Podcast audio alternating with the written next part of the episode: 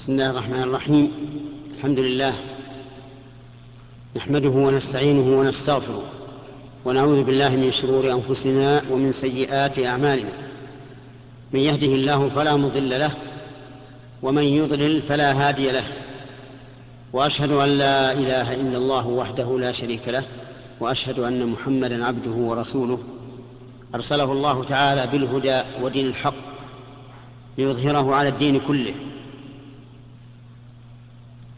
فبلغ الرسالة وأدى الأمانة ونصح الأمة وجاهد في الله حق جهاده حتى توفاه الله عز وجل. فصلوات الله وسلامه عليه وعلى آله وأصحابه ومن تبعهم بإحسان إلى يوم الدين. أما بعد فإننا كنا نتكلم في تفسير القرآن الكريم من أول سورة النبأ إلى آخر القرآن نظرا لكون المسلمين يستمعون إلى هذه السور والآيات كثيرا لكونها تقرأ في الصلوات. ولكننا هذا اليوم نتكلم عن مناسبة. حصلت البارحة ألا وهي كسوف القمر.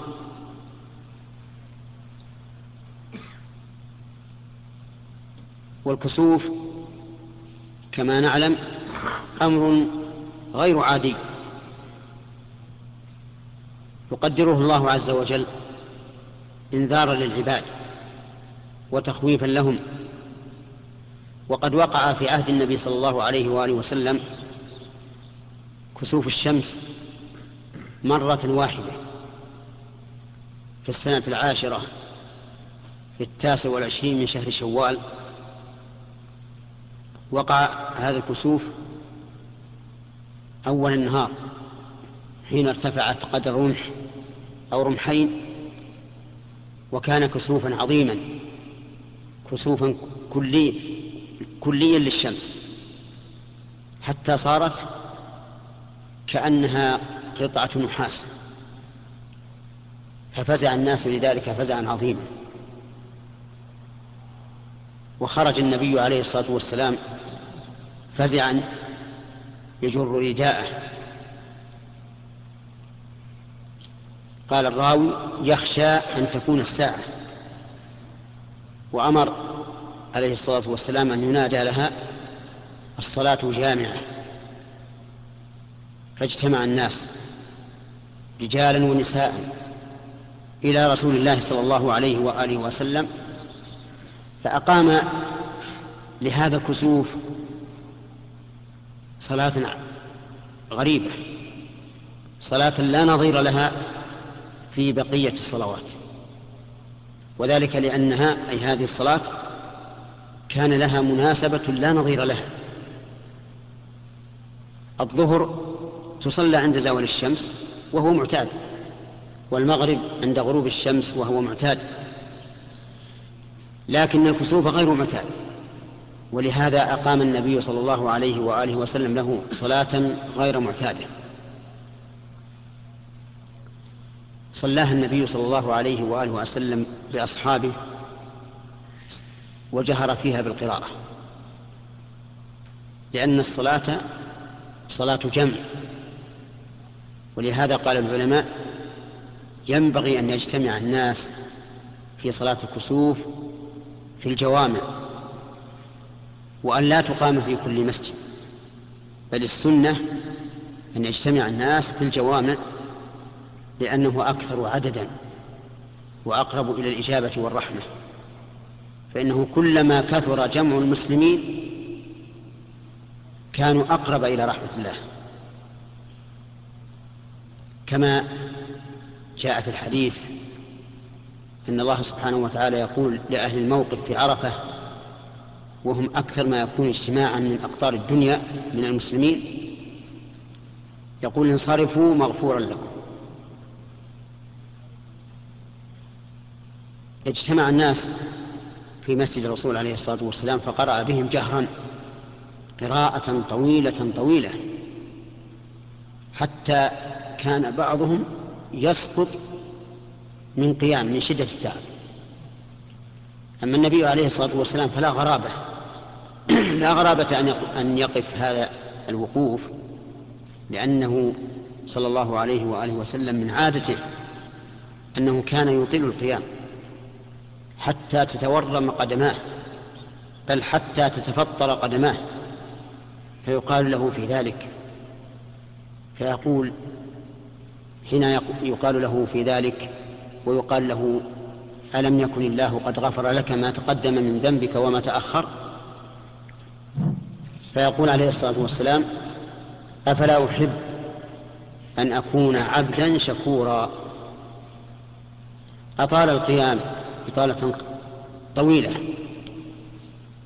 ثم ركع فأطال الركوع إطالة طويلة ثم رفع فقرأ الفاتحة. ثم قرأ قراءة طويلة طويلة إلا أنها دون الأولى. ثم ركع ركوعا طويلا لكنه دون الركوع الأول.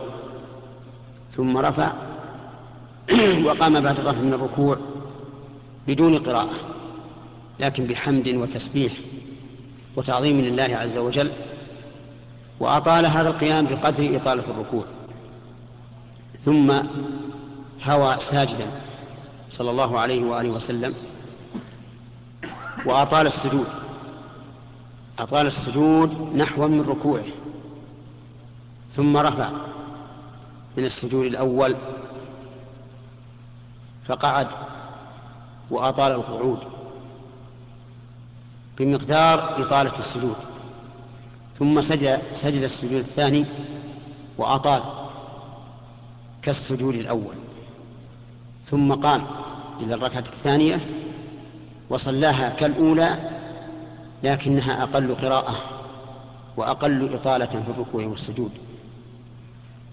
ثم انصرف فقام في الناس خطيبا عليه الصلاة والسلام وخطب خطبة بليغة.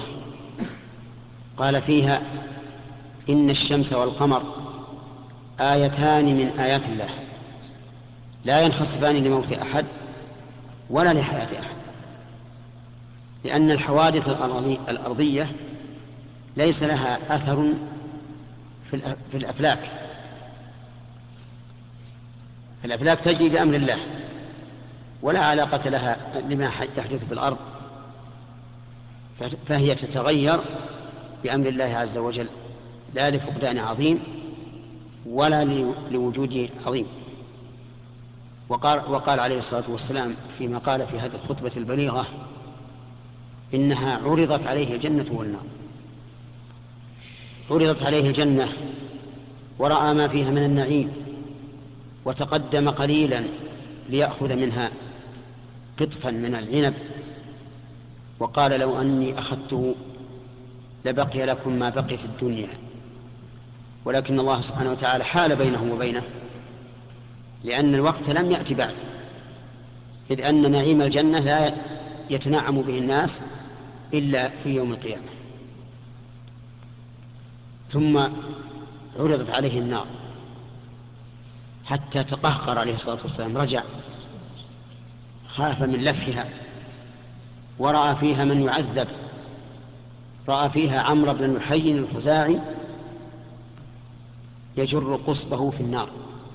أمعاءه والعياذ بالله. لأنه أول من أدخل الشرك على العرب فهو أول من أدخل الأصنام وسيب السوائب وأدخل على العرب أنواعا من الشرك والفسوق. فرآه النبي صلى الله عليه وآله وسلم يعذب في نار جهنم.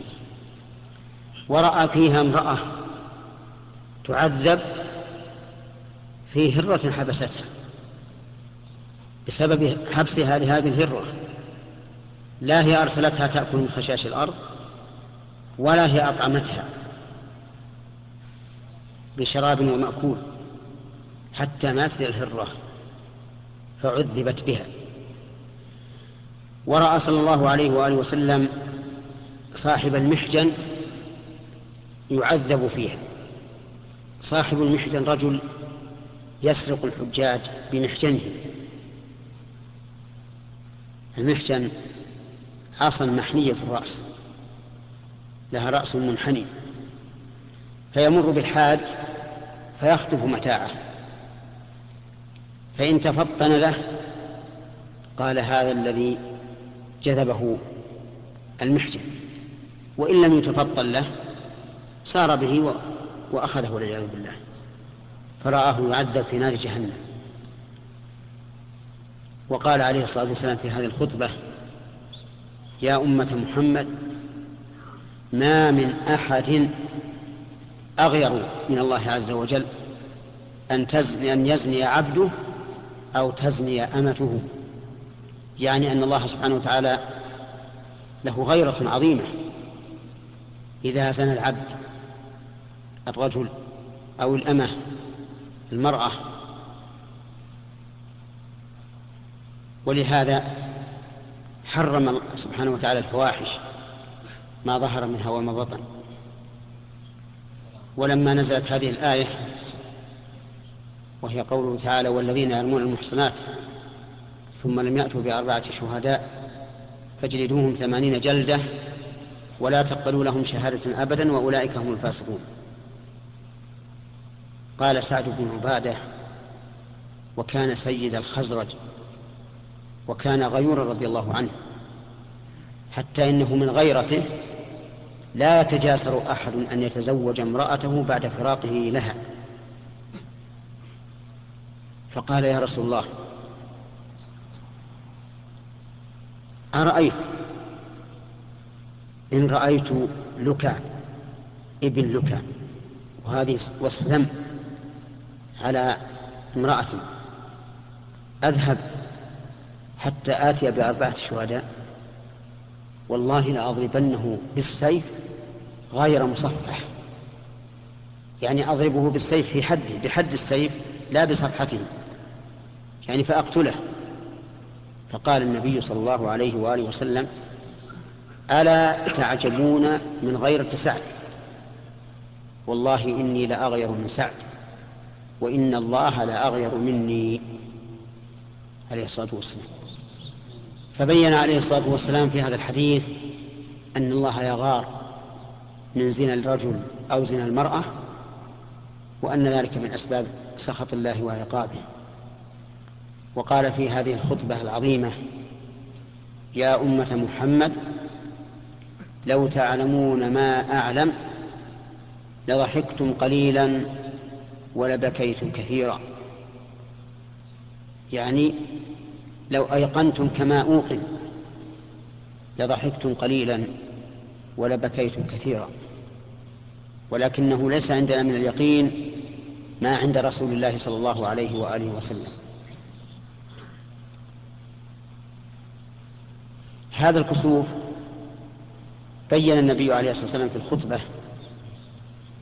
أن الله تعالى يحدث من أمره ما شاء ومنه الخسوف أو الكسوف الخسوف للقمر والكسوف للشمس وربما قيل الكسوف لهما جميعا.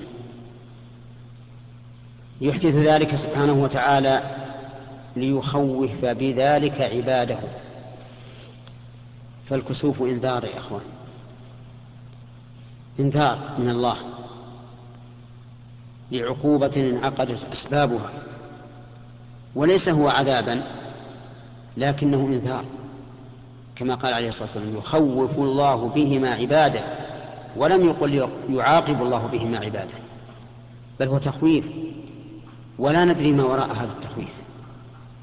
قد يكون هناك عقوبات عاجلة أو آجلة في الأنفس أو الأموال أو الأولاد أو الأهل عقوبات عامة. أو خاصة ما ندري. ولهذا قال عليه الصلاة والسلام إذا رأيتم ذلك فافزعوا إلى ذكر الله. افزعوا. كلمة افزعوا ما قال قوموا ولا قال صلوا أو اذكروا الله. افزعوا فزعا إلى ذكر الله واستغفاره وكبروا وتصدقوا وصلوا وآتقوا. كل هذه أشياء تدل على عظم هذا الكسوف مع أنه بسبب موت القلوب في عصرنا هذا صار يمر وكأنه أمر طبيعي كأن كسوف الشمس غروبها فنقوم فنصلي المغرب تكسب فنقوم فنصلي صلاة الكسوف من غير وجل ولا خوف. نسأل الله أن يلين قلوبنا لذكره. الحقيقة أن الأمر خطير. وكون الكسوف يأتي ويمضي بهذه السهولة وكأن شيئا لم يكن هذا يدل دلالة واضحة على أن القلوب عليها بلاء. كلا بل ران على قلوبهم ما كانوا يكسبون. كلا إنهم عن ربهم يومئذ لمحجوبون. نسأل الله أن لا يحجبنا وإياكم عنه. ثم إنهم لصال الجحيم. ثم يقال هذا الذي كنتم به تكذبون. هذا الكسوف ينقسم فيه الناس إلى قسمين. قسم يؤمن بما قال الرسول عليه الصلاة والسلام وأن ذلك لتخويف العباد فيحذر ويخاف ويفزع ويلجأ إلى الله عز وجل. نسأل الله يجعلنا وإياكم من هذا القسم. قسم آخر يقول هذه أمور طبيعية. عليكم السلام. هذه أمور طبيعية ليس لها أثر. بل الكسوف سببه حيلولة الأرض بين القمر والشمس فهذه فهذا الجزء المظلم من القمر هو ظل ظل الأرض حيث حالت بينه وبين الشمس. كما يكون ظل السحاب على الأرض إذا حال بين الشمس وبين الأرض. وهذا أمر يقول يقول هذا أمر طبيعي. ما هو شيء للتخويف. والدليل على ذلك يقول أن الناس يعلمون بالكسوف يعلمون به قبل أن يقع ويحددونه بالساعة والدقيقة ابتداء وتوسطا وانتهاء. إذن لا حاجة أن نفزع ولا حاجة أن نخاف. وهؤلاء طبع الله على قلوبهم والعياذ بالله. لم يتفطنوا للوحي ولم يتفطنوا أن الذي قدر هذا السبب هو الله عز وجل. هو الذي قدر هذا السبب. من يستطيع أن يجعل الأرض تحول بين الشمس والقمر؟ من يستطيع في كسوف الشمس أن يجعل القمر يحول بين الشمس والأرض؟ من يستطيع هذا؟ إلا الله عز وجل. فإذا قدره فإنما يقدره لحكمة وهي تخفيف العباد والمؤمن العاقل يستطيع أن يجمع بين السبب الشرعي والسبب الكوني. وذلك أن الكسوف له سببان. السبب الأول التخويف تخويف العباد إذا كثرت الذنوب. ورانت المعاصي على القلوب نسأل الله العافية. والثاني سبب سبب كوني قدري وهو ما يذكره الناس من أن سبب الكسوف حيلولة القمر بين الشمس والأرض. وسبب الخسوف حيلولة الأرض بين الشمس والقمر. ولا, ولا, ولا يمتنع أن يجعل الله عز وجل أسبابا طبيعية لتخويف العباد. أرأيتم الصواعق والفيضانات؟ هل لها أسباب كونية قدرية؟ الجواب نعم لها أسباب كونية قدرية. لكن من الذي خلق هذه الأسباب؟ الله عز وجل خلقها يخوف الله العباد. هو الذي يريكم البرق خوفا وطمعا. وينشئ السحاب الثقال ويسبح الرعد بحمده والملائكة من خيفته ويرسل الصواعق ويصيب بها من يشاء وهم يجادلون في الله وهو شديد المحال. إذن علينا أن تكون قلوبنا واسعة. تسع السبب الكوني والسبب آه، السبب الكوني وهو القدري والسبب الشرعي. ونقول يقدر الله تعالى هذه الأسباب من أجل أن يخوف العباد. في صلاة الكسوف عدة مسائل. المسألة الأولى لماذا جعلت الصلاة على هذا الوصف ولم تكن كالصلوات الأخرى؟ لماذا؟ ركوعين في ركعة واحدة.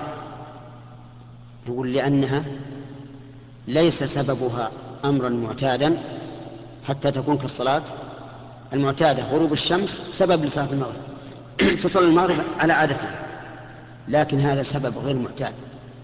آية من آيات الله فناسب أن تكون الصلاة على غير الوجه المعتاد لتكون أيضا آية من آيات الله. لكن الصلاة آية شرعية والكسوف آية كونية شرعية. طيب ثانيا يعني لماذا؟ لماذا يجهر في صلاة الكسوف إذا وقعت في صلاة الكسوف إذا وقعت نهارا لأنها صلاة جامعة. ونحن نرى أن الصلوات الجامعة النهارية تكون قراءتها جهرية. الجمعة صلاة النهارية يجهر فيها بالقراءة. لماذا؟ لأنها جامعة. العيد صلاة النهارية يجهر فيها بالقراءة لأنها جامعة. الاستسقاء كذلك. لهذا نقول صارت صلاتها جهرية لأنها صلاة جامعة.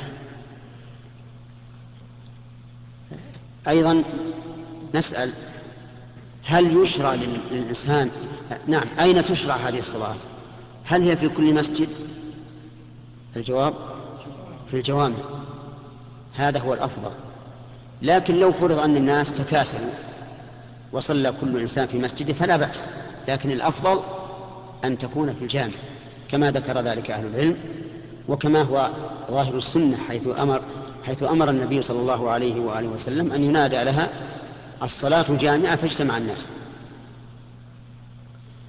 ومنها أيضا هل تطال هذه الصلاة أو لماذا تطال هذه الصلاة؟ في القراءة والركوع والسجود والقيام والقعود لماذا؟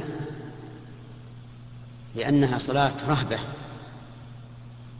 يحتاج الإنسان فيها إلى اللجوء إلى الله عز وجل والرجوع إليه والتوبة. وأيضا فإن الكسوف قد يطول. كسوف قد تطول مدته. وقد قال النبي عليه الصلاة والسلام صلوا وادعوا حتى ينكشف ما بكم. ورسول الله عليه الصلاة والسلام في صلاة الكسوف بقي حتى تجلت الشمس. فما انصرف من صلاته إلا وقد تجلت. وقد ذكرنا في أول كلامنا أن الكسوف الذي وقع في عهده كان كسوفا كليا للشمس. وهذا في العادة يستغرق وقتا طويلا.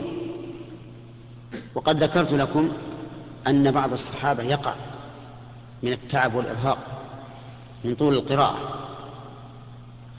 إذن تطال لأن الغالب أن زمن الكسوف يطول. فإذا قدر أننا لم نعلم بالكسوف إلا حين بدأ بالتجلي وهو إذا بدأ بالتجلي أحيانا يسرع ينجلي سريعا. فهل نصلي أو لا نصلي؟ الجواب نصلي. وإذا تجلت الشمس أو القمر ونحن نصلي خففنا الصلاة. خففنا الصلاة لأنها صلاة ذات سبب تتقيد بقدره فإن لم نعلم بالكسوف إلا بعد أن تجلت نهائيا فهل نقضيه لا ما نقضي لأن هذه الصلاة لسبب زال والرسول عليه الصلاة والسلام يقول صلوا وادعوا حتى ينكشف ما بكم. ومن المسائل التي ترد على صلاة الكسوف أن فيها ركوعين. في كل ركعة.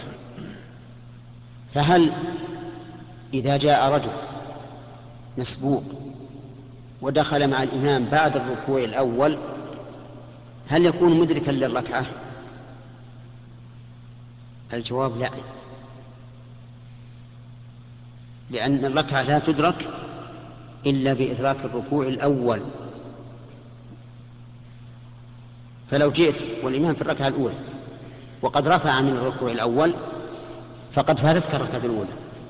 فإذا سلم تقوم وتقضي ركعة كاملة بركوعين وسجودين. لأن إدراك الركعة في صلاة الكسوف لا يكون إلا بإدراك إيش؟ الركوع الأول. وهذه مسألة تخفى على كثير من الناس. كثير من الناس إذا أدركوا الركوع الثاني ظنوا أنهم أدركوا الركعة وليس كذلك لأنه باقي عليك ركوع في الركعة. كيف تكون مدرك الركعة وأنت قد فاتك ركوع؟ ومما يسأل عنه هل الخطبة في صلاة الكسوف من الخطب الراتبة أو من الخطب العارضة؟ نعم. لو أن الكسوف وقع في عهد الرسول عليه الصلاة والسلام مرتين أو ثلاثا فخطب في إحدى المرات وترك في إحدى المرات قلنا هذه من الخطب العارضة لأنه فعل وترك لكنه لم يقع إلا مرة واحدة وخطب. ولهذا اختلف العلماء رحمهم الله هل هي من الخطب الراتبة؟ بحيث نقول يشرع للإمام أن يخطب بالناس على كل حال أو هي من الخطب من الخطب العارضة التي إن شاء قام بها الإمام وإن شاء لم يقم. والذي يتبين لي أنها من الخطب الراتبة وأنه يسن لكل مصل عنده قدرة أن يخطب الناس لما في ذلك من إثارة الشعور وبيان عظم هذا الحادث حتى لا ينصرف الناس عن هذا المكان بدون موعظة. فالذي أرى أنها من الخطب الراتبة التي تسن بكل حال كلما صلى الكسوف وكان الإمام عنده قدرة فليتكلم على الناس ويعظهم فإن لم يقدر ولكن في القوم من هو قادر فليطلب منه ويقول يا فلان قم حدثنا فيحدث الناس بمثل ما حدثهم به النبي صلى الله عليه وآله وسلم. ومن المسائل التي ترد على صلاة الكسوف أنه هل إذا أذن لها هل يكبر ويتشهد؟ الجواب لا بل يقول الصلاة جامعة. وكم يكررها؟ يكررها ثلاثا أو أربعا أو خمسا ولكن الأفضل أن يقطعها على وتر. ويكررها بحسب بحسب الحاجة. فمثلا إذا جاء إذا وقع الكسوف في وقت الناس مستيقظون منتبهون. فهنا لا يحتاج إلى تكرار طويل لأن الناس مستيقظون ومنتبهون. لكن إذا وقع في أثناء الليل كما في كسوف القمر البارحة فإنه يكرر حتى يغلب على ظنه أنه قد أبلغ. لأن الناس نائمون وفي الغالب أنهم في أيام الشتاء يكونون في الحجر مغلقة عليهم فلا يسمعون. فتكرار النداء لصلاة الكسوف بحسب الحاجة. إن احتاجوا إن احتاجوا إلى التكرار الكثير فعل وإلا فلا.